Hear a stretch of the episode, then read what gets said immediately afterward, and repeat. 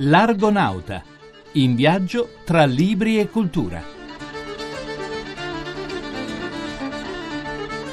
Nella prima puntata di questa nuova stagione, la numero 440, si parlerà di viaggi e del viaggio, in Europa, nella scienza, nel costume e, per finire, nella storia.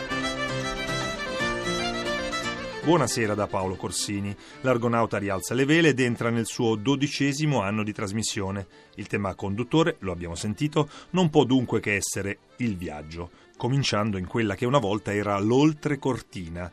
Nell'Europa oltre il muro, Paolo Bergamaschi ripercorre infatti 20 anni di viaggi nella parte orientale del vecchio continente per conto del Parlamento europeo, dalla caduta del muro di Berlino alla ricerca delle nostre radici.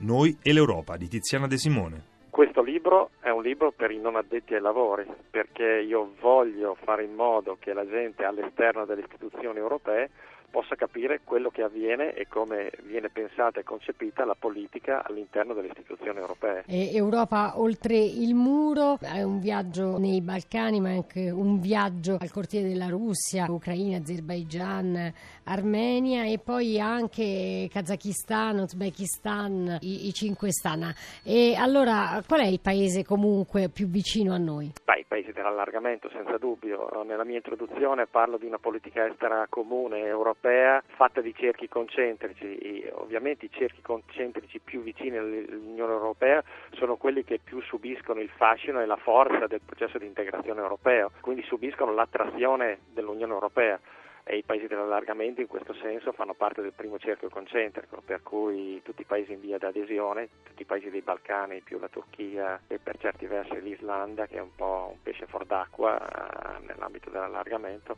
sono quelli che si sentono più attirati dal processo di integrazione europea. Perché leggere l'Europa oltre il muro? Se uno vuol farsi un'idea di come funziona la politica estera europea, tra l'altro questo è un libro che parla sì di questioni geopolitiche, però le parla in modo estremamente intellegibile e comprensibile a tutti. Peraltro in tutti questi paesi ci sono sempre delle parentesi sociali, culturali, gastronomiche, di routine, insomma, per cui direi che proprio proprio una finestra su questi paesi per farsi un minimo di idea di quello che succede dalle altre parti e per dare in modo anche al lettore di capire come loro ci vedono. Una guida la definirei alla eh, geopolitica oltre l'Unione Europea guardando all'est soprattutto. Noi ringraziamo Paolo Bergamaschi eh, per essere stato con noi. Grazie a tutti.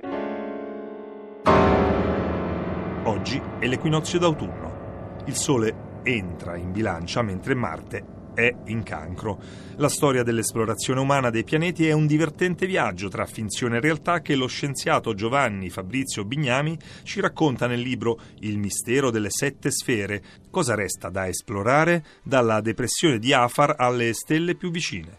Libri e scienza di Elio Cadelo. Non sappiamo ancora cosa c'è nelle profondità degli oceani, come è fatta la nostra Terra a 4 km di profondità. Non conosciamo la Luna anche se l'uomo è stato numerose volte. Non conosciamo ancora il Sole, la nostra stella sulla quale continuiamo a fare sempre nuove scoperte, ma anche il Sistema Solare, oggetto di continue scoperte e ricco di misteri. Giovanni Bignami, presidente dell'Istituto Nazionale di Astrofisica, in questo volume Il mistero delle sette sfere, edito da Mondadori, descrive l'attuale livello delle nostre nostre conoscenze astronomiche ed astrofisiche ed il lungo percorso che ci resta da fare per giungere alla comprensione dell'universo e del nostro mondo. Da questo punto di vista Giovanni Bignami è controcorrente rispetto ai suoi colleghi dell'inizio del secolo scorso, che erano certi che la scienza avesse scoperto quasi tutto quello che c'era da scoprire. Bignami invece ci spiega che la massa delle conoscenze scientifiche acquisite in questi anni è praticamente nulla rispetto a quanto dovremmo sapere.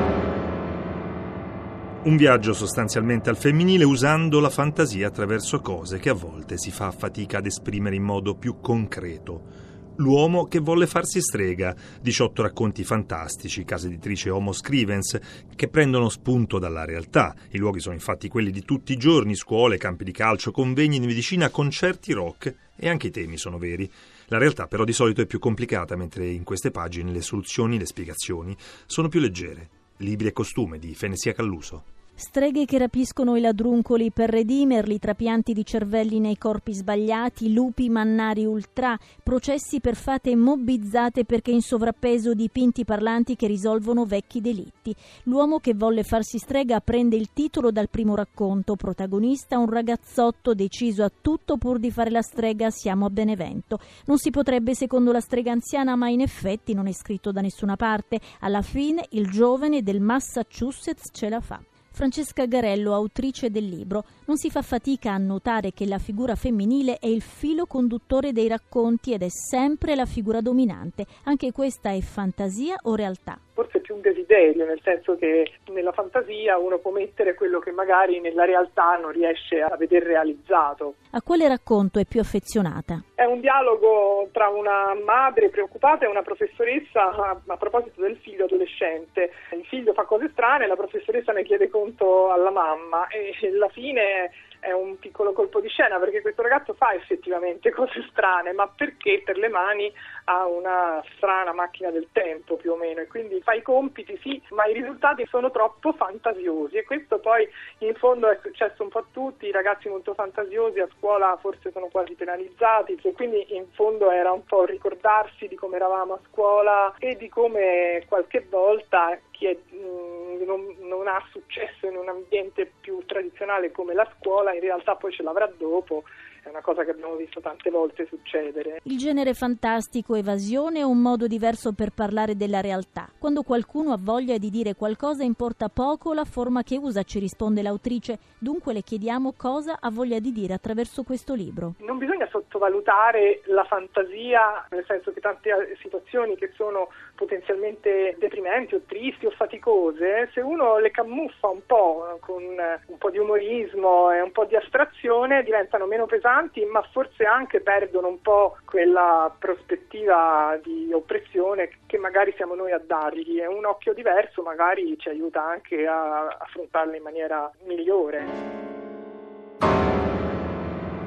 Gli ingredienti giusti sono l'amore, la guerra e l'amicizia. Nel romanzo Fino alla tua bellezza di Gabriele Marconi, l'avventura di due ragazzi italiani reduci dall'impresa di fiume che si ritrovano nella falange spagnola. Libri e storia di Marco Cimmino. L'amore, la guerra, l'amicizia sono gli ingredienti più comuni di quel genere di romanzi che passano sotto il nome di romanzi storico-avventurosi. C'è quasi sempre una bella fanciulla, ci sono due o più amici legati da fortissimi vincoli e c'è un'impresa, una gesta da compiere, un nemico da combattere o da abbattere. In fondo, se si dovesse trattare la letteratura come un ricettario, tra l'Orlando Furioso e un centone d'appendice correrebbe apparentemente pochissima differenza, solo che anche i grandi chef, coi medesimi ingredienti con cui un incapace organizzerebbe un pasticcio, sfornano capolavori. Così è per questo romanzo di Gabriele Marconi, il secondo della sua saga legionaria. Gli ingredienti sono quelli di sempre, ma sono mescolati in modo affatto geniale. Vi puoi trovare un'amicizia spensierata, ma anche ferrea e spirituale, senza fronzoli e senza retorica, i ricordi della naia e quelli del cortile. C'è una guerra feroce, anzi ce ne sono due, scandite da figure di ragazzini, vittime e martiri per antonomasia di ogni guerra, e c'è un amore di quelli leggendari, fatto di attese e di mancanze, di speranze e di disperazioni.